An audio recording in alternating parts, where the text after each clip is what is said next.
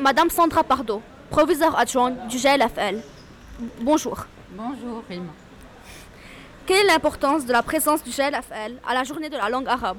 Alors pour le GLFL, c'est important d'être présent à cette journée parce qu'évidemment quasiment tous nos élèves apprennent l'arabe. On est au Liban et que l'arabe est la langue nationale du pays, donc c'est une, une évidence. Après, c'est peut-être euh, un peu plus important pour le grand lycée parce qu'on a la réputation de pas être très très bon en langue arabe. Donc euh, pour nous, on va mobiliser les équipes, les enseignants, les élèves autour de cette langue. Que pensez-vous de la langue arabe au Liban et dans votre établissement, le Grand Lycée?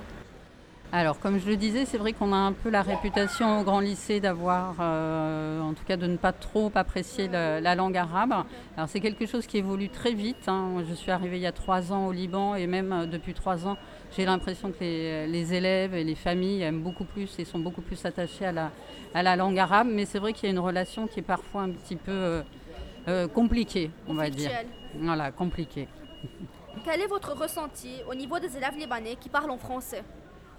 Alors mon ressenti, bah, évidemment, moi je suis impressionnée euh, euh, alors, par le, la maîtrise des élèves libanais euh, en français, mais pas seulement en français. Hein. Ce qui impressionne évidemment quand on arrive, c'est la capacité des élèves libanais à parler euh, trois langues et à parler trois langues très correctement.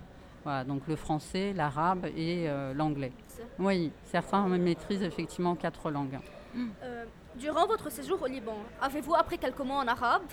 Alors, moi, j'ai appris quelques mots en, en arabe. Après, en fait, j'ai un fils qui a 5 ans et qui a démarré donc sa scolarité au grand lycée et qui donc fait euh, de l'arabe.